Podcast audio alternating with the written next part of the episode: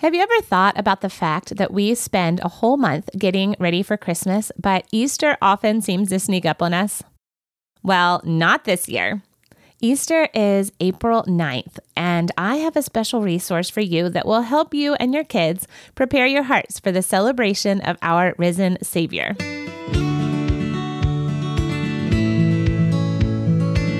Welcome to Redeeming the Chaos. I'm your host, Laurie Christine. I'm an author, Bible teacher, biblical parenting coach, wife, and mom to 4 boys. This is the podcast for moms who feel a bit frazzled and overwhelmed by the responsibility of raising boys. I would love for you to join me on this wild, wonderful, chaotic journey of raising courageous boys and connecting their hearts to Christ. I was recently interviewed on the Connected Families podcast, and the host, Stacy, and I talked about the importance of family devotions and specifically the importance of helping our kids understand the significance of Easter. It was such a fun conversation. Stacy and I are both quite passionate about teaching the Bible to kids, and we had a great time making connections and talking about Jesus and the resurrection and the Easter narrative. So in today's episode, I am actually going to replay that interview for you here on Redeeming the Chaos. You can find a link to the original interview in the show notes. Just go to lauriechristine.com/67, or you can go to ConnectedFamilies.org/listen. If you aren't familiar with Connected Families, you need to go and check them out. They have so many amazing resources for families, all from a biblical world view. And you may remember a few weeks ago, I interviewed Lynn Jackson and Lydia Rex from the Connected Families organization. And we talked about how to parent your sensitive and intense kids. And I'll have a link to that episode in the show notes as well.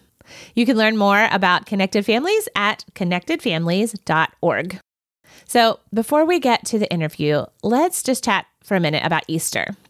How do you prepare your hearts for Easter? Do you have any special family traditions?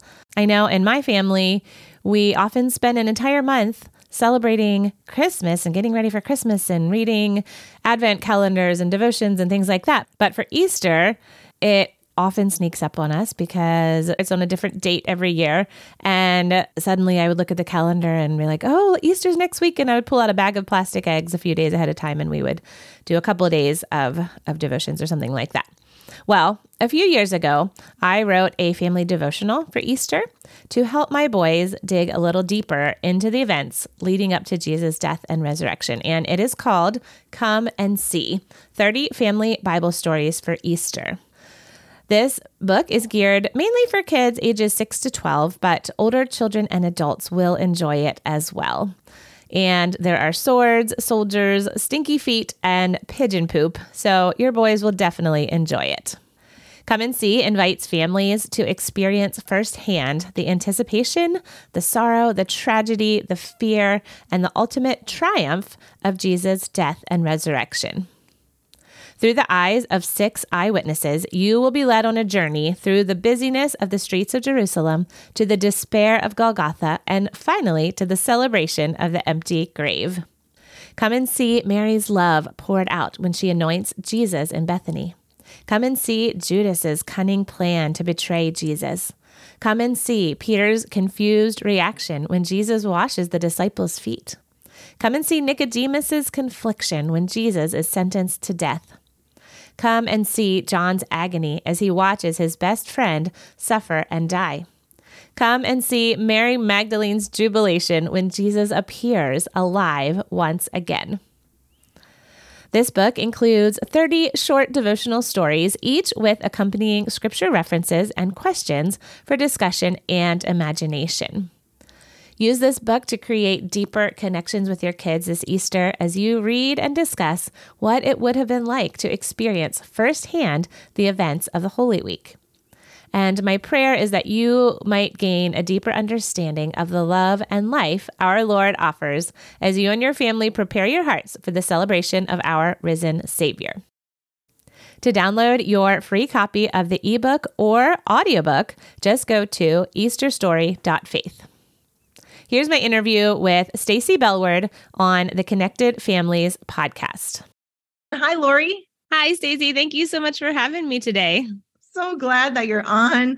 We've had you on the list to interview for quite a while, and specifically because I know you just love talking about discipleship and how to lead your kids in a way that is winsome and brings them in to discipleship, to introduce them to Jesus and to have those faith conversations. So tell us about your family and your four boys. Sure. I am a mom of four boys. My husband and I have been married for 15 years this summer, and our oldest is 12. We have a 12-year-old, a 10-year-old, an 8-year-old, and a 6-year-old. So we are right in the middle, right in the thick of raising these boys and figuring out what to do. And it's a lot of fun. It's a lot of work. There's always noise and adventure, but God gives us grace every day. Oh, I love it. I have two girls. So that kind of crazy boy chaos, I don't know what that's like, but it sure sounds fun.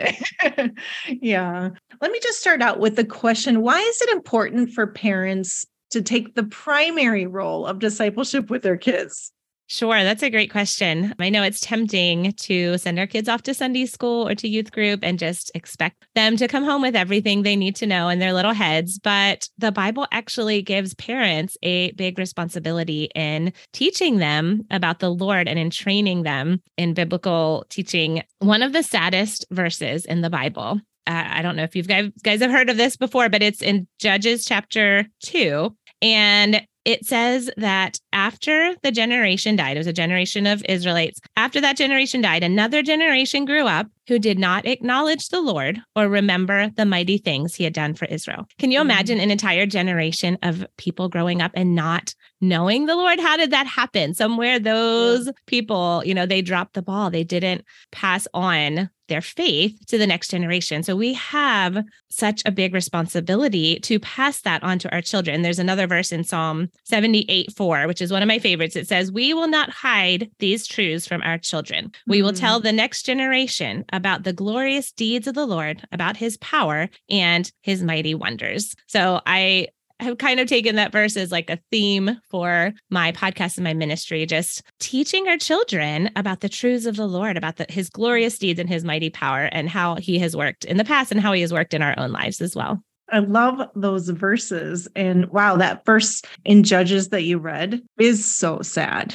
Just so sad, because I think about the story of the Israelites, and the generation before had seen the 10 plagues out of Egypt. They had seen the Red Sea part. They had seen the manna come down in the wilderness and feed them for all of those years. Yeah. And it reminds me of the verse in Deuteronomy 6. They had been instructed to teach diligently their sons and daughters to talk to them when they sit in their house and when they walk and when they lie down and when they rise up. They had been told that. So really, they had been in disobedience by not teaching their kids. And I think a lot of times parents don't understand, or they underestimate the influence that they have in the lives of their kids, especially as your kids start to get older. Parents often think, oh, well, they don't think I'm cool anymore. They don't want to listen to me, but that's not true. They absolutely do. And as parents, we have the biggest influence in our kids' lives, whether they roll their eyes at us or not. We still have that influence. And we want to be sure that our children are grounded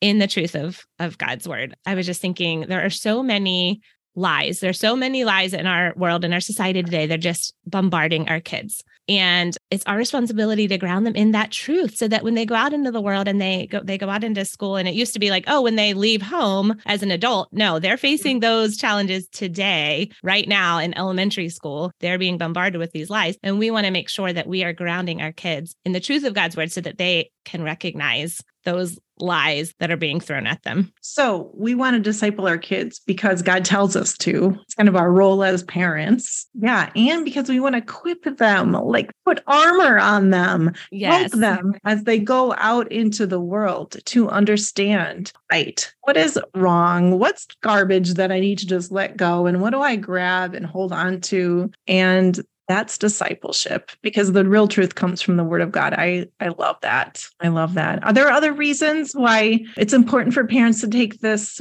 primary role of discipleship? Well, the two that I mentioned, I think that we said we have a responsibility. We want to equip our kids. And just following up with that, I was just thinking about how bank tellers, you know, when they're trying to study the counterfeit money, you know, or they're learning about counterfeit money and they're being trained to identify what is counterfeit, what is truth. They don't study the counterfeit money. They study the real money, and they know it inside and out. They know all the details. They know all of the little designs and all of the things so that they're able to recognize the counterfeit. So I think that's one of the things that I'm challenged to do with my own kids, helping them to know God's word so well and to be immersed in it so well that they are immediately recognize, oh, that's not true, or that's not right, or that does not line up with God's word. So I love what you talked about, just equipping them and putting on the armor of God. And we can talk about that a little bit later. I have a great resource for putting on the armor of God. But you have lots of resources. We're going to have lots of links in the show notes today, everybody,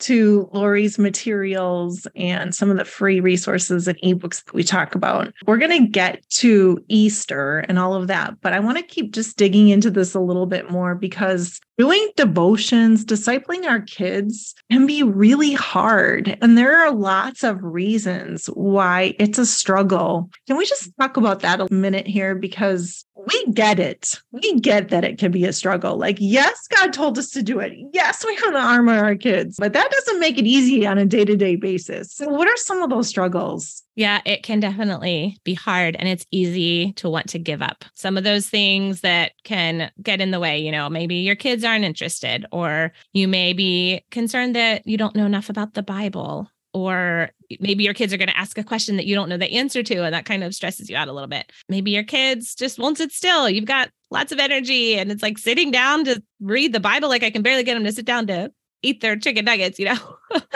or maybe you don't know where to start. You just don't know what resources are available. It just feels overwhelming. Maybe your spouse isn't on board with you discipling your kids, or just doesn't really have any interest in being part of that. So many things I think that can become roadblocks to I agree. I think even expectations, right? Like sometimes I think back maybe before we started our family, and it was these visions of the kids sitting down in the living room and, you know, all of us together, and we were songs together. And it just was this beautiful connective time with family devotions. And I don't know about you, Laurie, but we maybe had a few of those over the years for sure.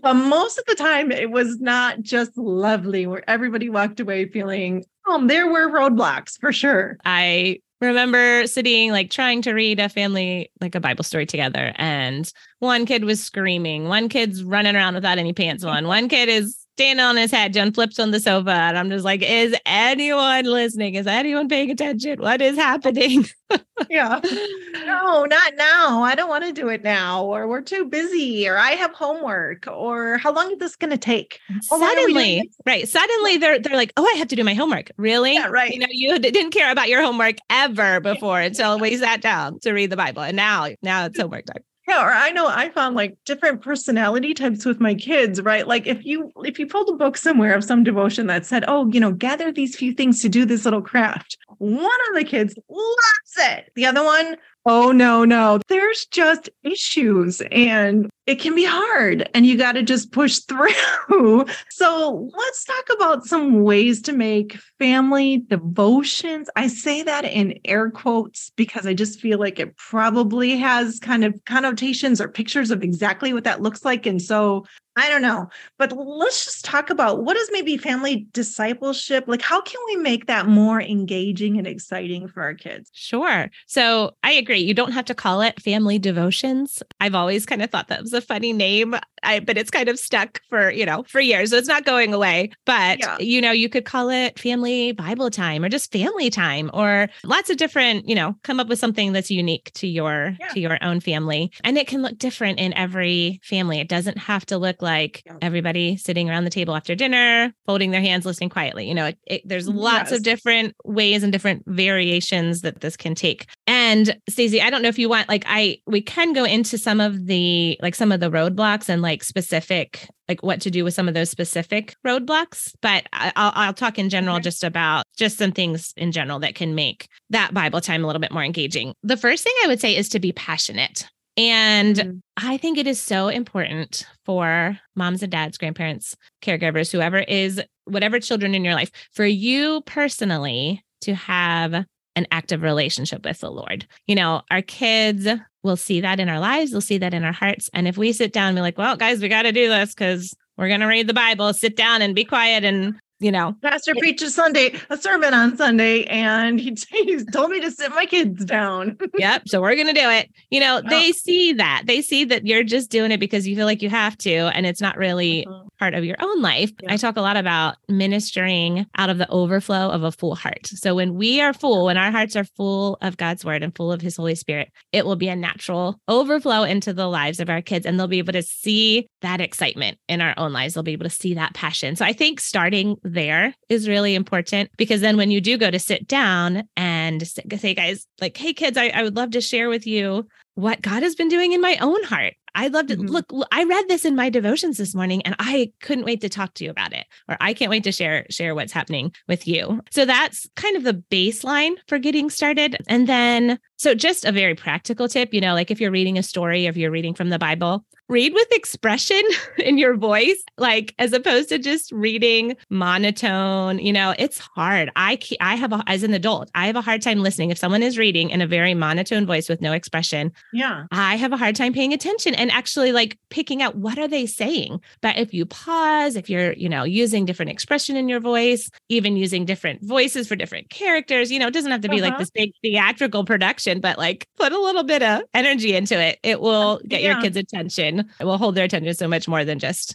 you know, reading in monotone. So that kind of goes under being passionate. Another thing that you can do is to connect with what your kids already know. As kids get older and you sit down to read a story with them or read a passage from the Bible, they'll be like, ugh, I know this already. We've already talked about this in Sunday school. We've heard it a million times.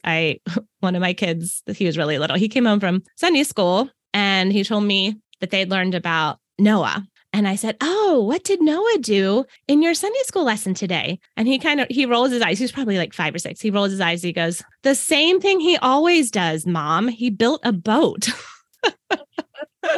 I was like, well, yeah, that Noah doing the same thing in every story, never does anything different. So I think sometimes our kids think that they already know everything about the story, or they already know everything about the Bible. So start with that. Start and say, hey, guys, I know you already have heard this story before. Tell me what you know. You tell me what you know. What do you know about Abraham? And then, you know, maybe make a list, and then they're giving that information back to you. And then you can go into the story, be like, let's see if we can learn anything new today. Let's see if we can look at this from a different perspective, or find out something new about God from this story. And then also going along with making connections with the story is teaching your kids that the story of the Bible is one big story. Yes. It's not just individual little stories. Oh, here's the story of Daniel and the lions. Oh, here's the story of Noah and the ark. Here's the story of Moses and the burning bush. You know, they're all connected. They all are parts of a bigger story. And I think that helps the kids to engage. It helps them make those connections in their brain, you know, like they're kind of forming these little connections, and it helps them to understand, oh, this goes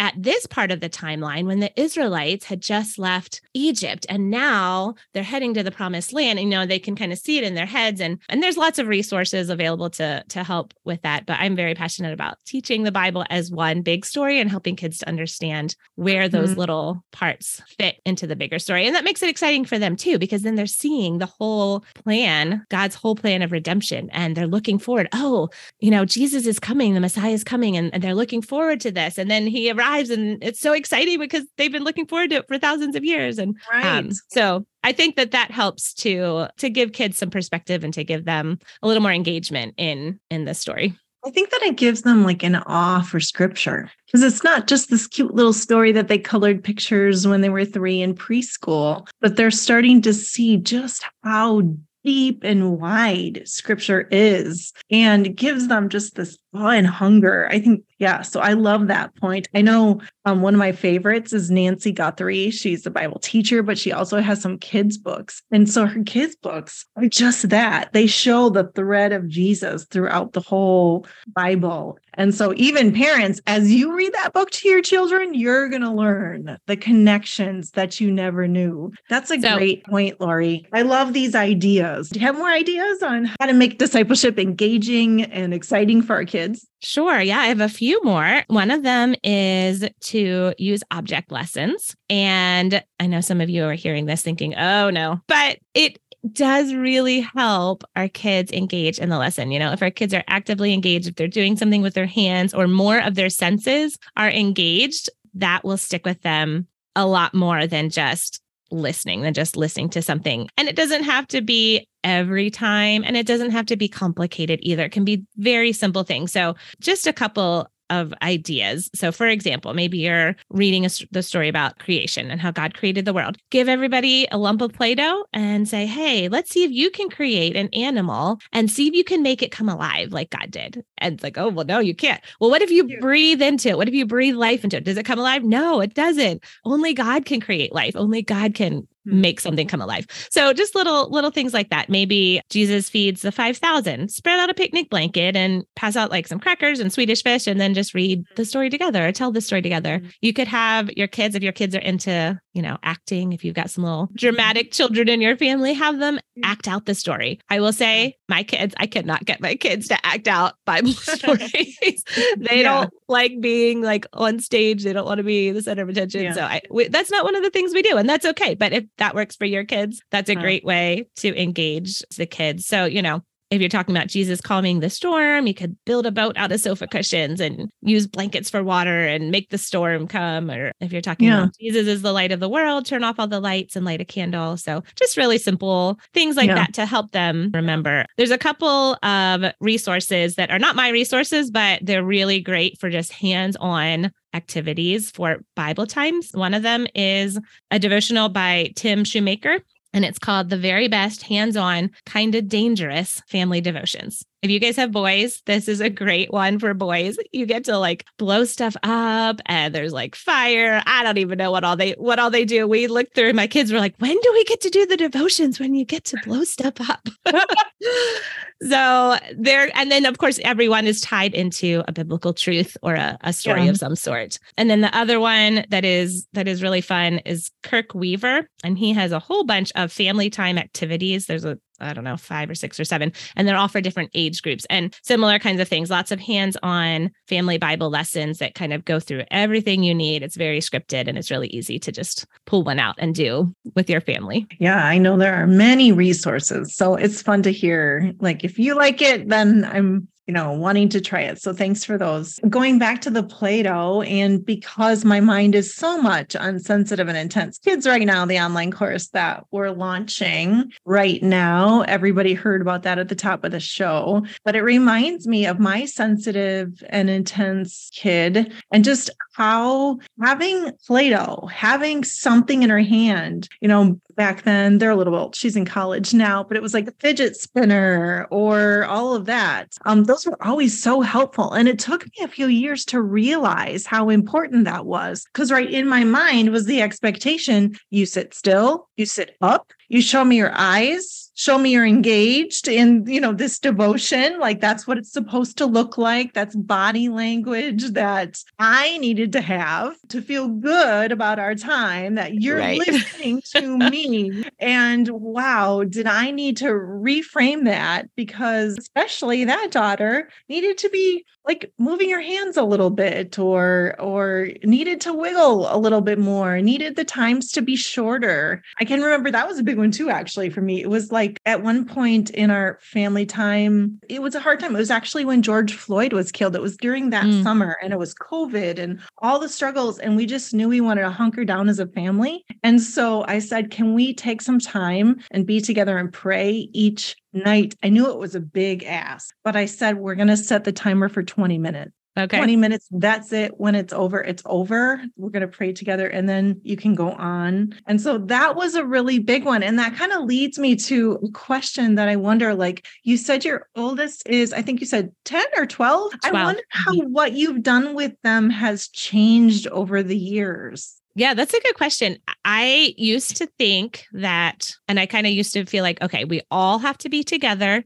All of us as a family, we all have to sit down at the same time before bed. Yeah. And like, it's the last thing we do for bed and we're all going to sit and listen. And over the years, I kind of realized that that wasn't working, like that ideal, like everybody at the same time. So I, as my kids have kind of gotten older, the last maybe year and a half, I have kind of been doing some different things with my two older boys versus my two younger boys. So sometimes we will still do like a whole family thing, but sometimes I'll just read something with my two older boys because they're at a level where they can discuss things a little bit more deeply. They kind of have some different things that they're dealing with at school, that kind of stuff. So I will often go into their bedroom and read a devotional with them or read a Bible story with them. And then I might do something different with the little kids. And actually the two younger boys who are 6 and 8, I've been doing their Bible time in the morning before school. And that's been working out great because I have a little bit more time. They get on the bus later, like an hour later than my older boys. So I have more time then. I was like, I'm going to do this in the morning with them and I'm going to do it in the evening with my other boys. And so having that flexibility of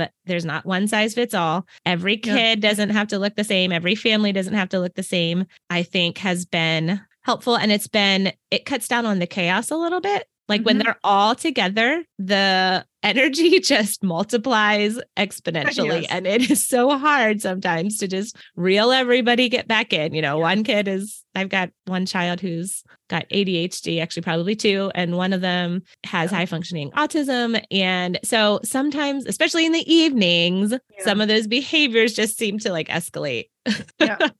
And so I realized like, if I separate them, if I do smaller groups of kids together, then that tends to work a little bit better. So be flexible, see what your kids need, see what works. Don't be afraid to try something and then change it up. And that didn't work so well. Let's do it different. Yeah. And sometimes I jump around from this book to that book to let's just read something straight out of the Bible. Or how about you read something straight out of the Bible, or here, you read this devotional, or here. So it's kind of, you know, we don't have like a super strict system. I have some things that I love to do a little bit more than others, but we keep it fresh and we mix it up. I like that. Why don't we move into Easter? Sure. And talking about that, I think probably when this podcast drops in early March, everyone's like, what? Easter? That's like a month away or more. But we wanted to bring it up now because it's kind of the month working up to Easter. And so it's just a good time to start to prepare our hearts for a very important day in our Christian faith. Yeah, let's just talk about Easter compared to Christmas, which gets a lot more attention, I guess, in our world. Yeah, for sure. Yeah. And I love that you said, what? Easter's a month away. Well, when do you start celebrating Christmas? A month away, you know, sometimes 2 months away.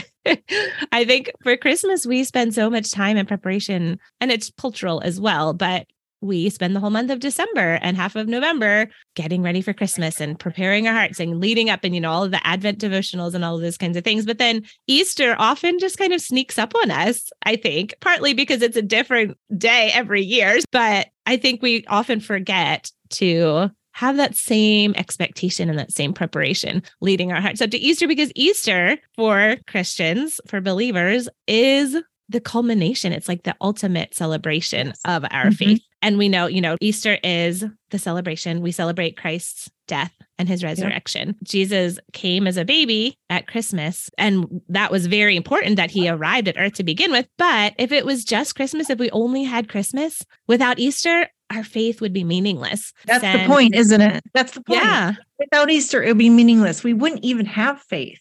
Right. Exactly. You know, a lot of people think that, oh, well, Jesus was just a really good man and he had a lot of moral values and he came just as an example of how we are supposed to live. Like, well, that's true, but it's incomplete. If Jesus came and lived a great life and lived a perfect life and showed us how to live and then died, and that was it, we would have no faith. Our faith would be meaningless. There's even a verse in 1 Corinthians 12:17. It says, if Christ had not been raised, then your faith is useless and you are still guilty of your sins. So Christ's death And resurrection is so crucial. It's like the pivotal point to the Christian faith. It's his shed blood on the cross that provided us a way to receive the forgiveness of our sins, that there was no other way that we could have gotten that. And that forgiveness of our sins allows us to be in relationship with Jesus and ultimately be in heaven with him. And so that's why it's amazing. Like, it's amazing because he conquered death. Satan brought death into the world in the Garden of Eden. Before that, there wasn't any. And so when Jesus came, he is the only one ever who raised himself from the dead. And then I'm studying John right now, and it's just amazing. I just got through the triumphal entry and him coming into Jerusalem. And so now I'm studying the lead up until him dying on the cross. And over again, he talks about how he came to bring abundant life, but that only happened because he died on the cross and conquered sin and death for us. And by believing in that, we can have that life eternal. It's amazing. Yeah. I love that you mentioned, you know, Satan brought death back in Genesis.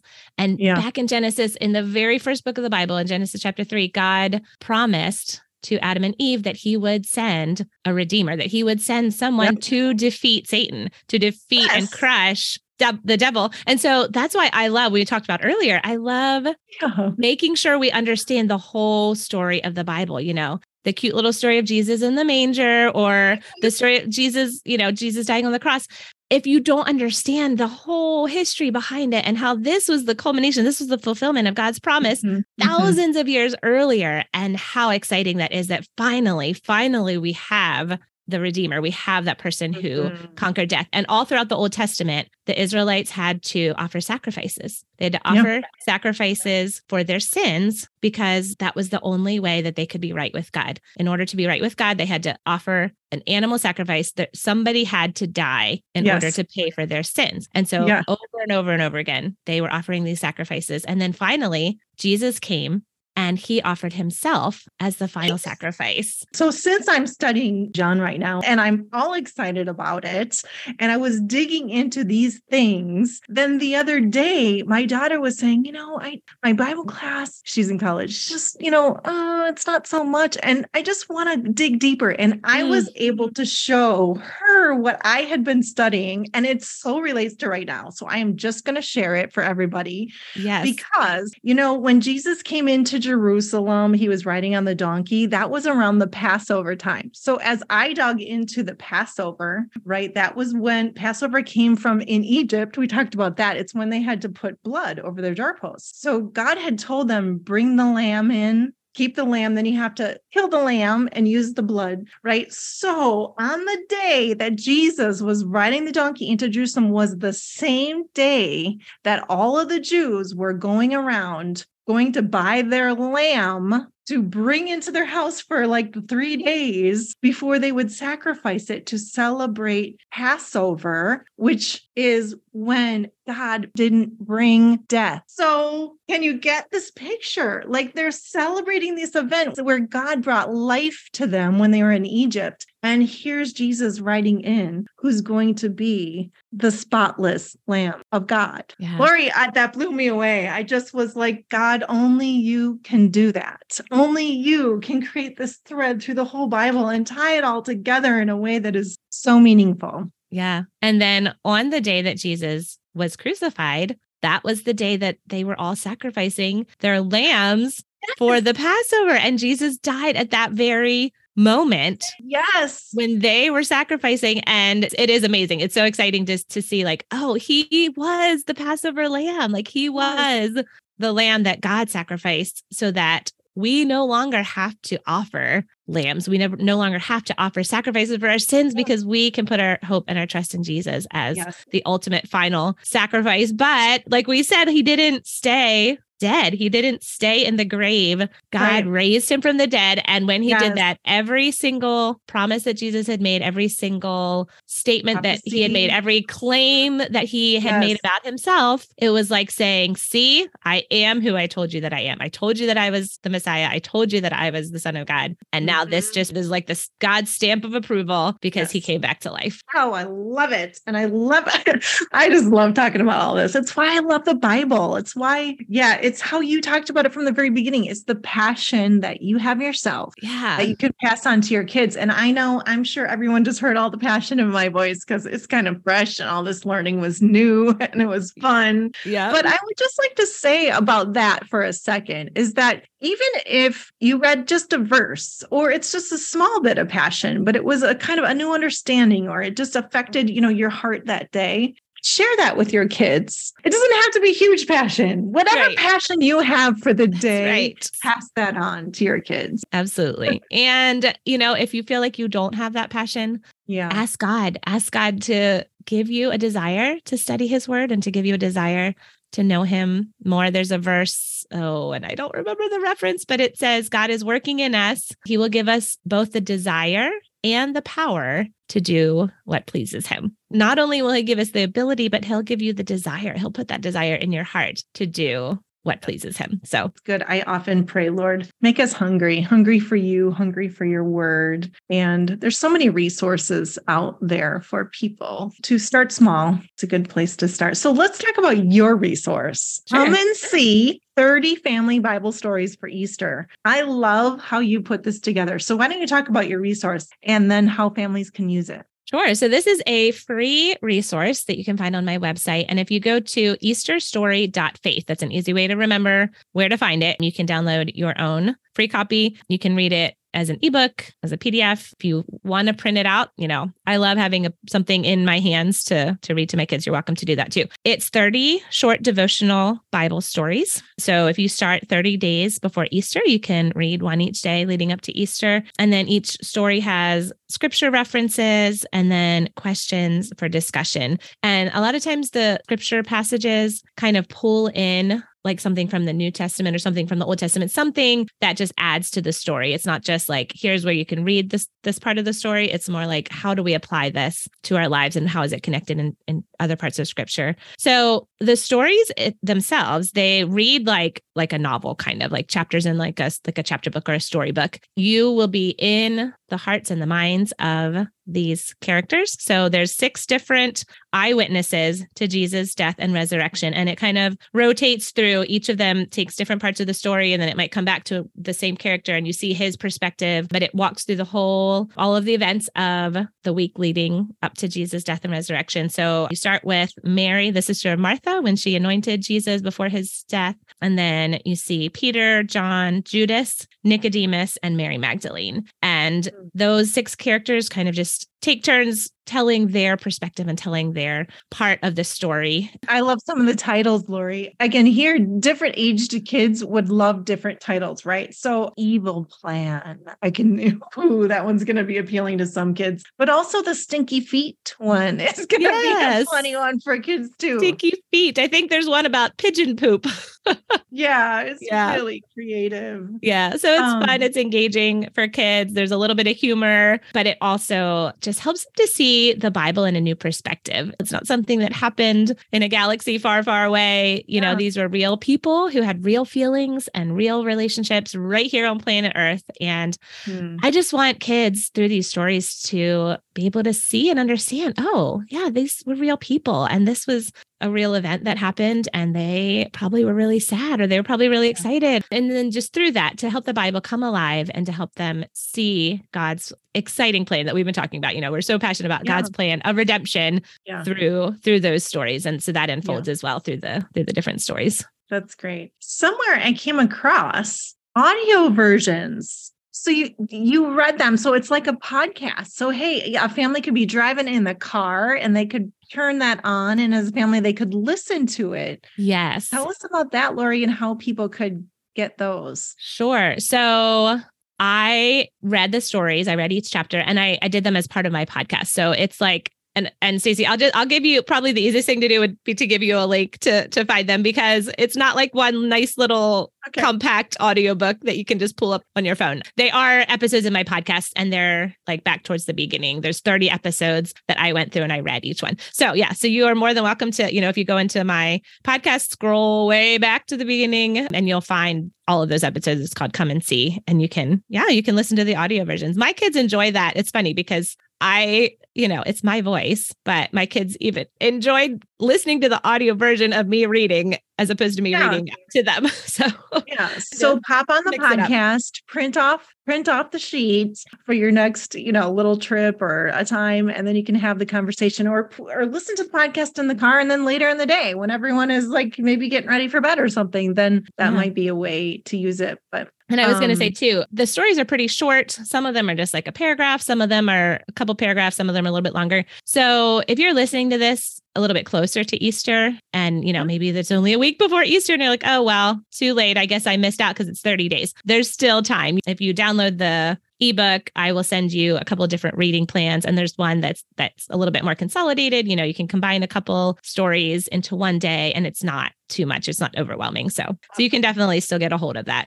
Yeah, I love that. And I know a lot of our listeners follow Lent, and Lent is more days, your resources for 30 days. But, hey, we need grace because we're maybe not going to do every single day of Lent. So we felt like this resource was very applicable. Sure. Very applicable. I mean, it could definitely, the only reason it's not called a Lenten resource is because I did 30 days instead of 40. Yeah. So. Right. Oh, I love that. It gives little grace to us and our schedules. And so this is so good. Laurie, thanks for this conversation today. I know that discipling our kids, even the word disciple, can feel heavy and can feel big. And I really hope that today we lightened that. We took the pressure off a little bit. We acknowledged it can be hard, but let's be flexible with ourselves and with our kids, and let's bring passion at whatever level we have to how we talk to our kids about this. We talked about sitting together, doing crafts, popping it on the stereo in the car and doing it in the car. And so that's kind of the message that I just would like to leave today, to leave our podcast with is just that, hey, we can have conversations as we walk with our kids and lay down and just live life. And other times it is, let's sit down in the living room. Let's do a more organized event. But really, discipling our kids is a mixture of both as we parent them and go through our days, our weeks, our months, and our years. And so thank you, Laurie, for being with me today and just bringing richness and depth to this conversation. We appreciate you and your ministry. Well, thank you, Stacy. I really appreciate being here, and I really enjoyed this conversation. Well, I hope you enjoyed my interview with Stacy Bellward on the Connected Families podcast. You can find a link to the original interview in my show notes. Just go to lauriechristine.com/67. And just a reminder, if you would like a free ebook copy of Come and See, 30 Family Bible Stories for Easter, go to easterstory.faith. I also have reading plans available for you to download. And actually, I will send you a reading plan as soon as you sign up and download the original story. And if you start reading chapter 1 on March 15th of this year, you will finish with the story of the resurrection on Easter Sunday. And then you'll finish up your reading a few days after Easter. So it's actually not 30 days before Easter. There's about 25, 26 days leading up to Easter. And then there's 4 days after Easter that following week. If you are listening to this episode in the future after March 15th, don't worry. I also have a condensed 1 week version of the reading plan. So if you are just a few days before Easter and you're thinking, oh shoot, I missed it, it is not too late. So go to easterstory.faith and download the book, and I will send you that 1 week version of the reading plan that will help you get through the stories a little bit faster. The chapters are all fairly short and will take less than 10 minutes to read a chapter. So you're welcome to double up on some of those chapters if you need to. Also, something new for this year, I have an audio version of Come and See. This is a great resource for you to listen to with your kids in the car while you're driving, or even just listen to at home while your kids are playing or something like that. I did have an audio version available in the past, but it was a little tricky to listen to because you had to click on 30 different podcast episodes in order to listen. But now I have the whole book available in one nice, neat package for you to download. And you can find a link to the audiobook at easterstory.faith. Just scroll down to the audiobook section.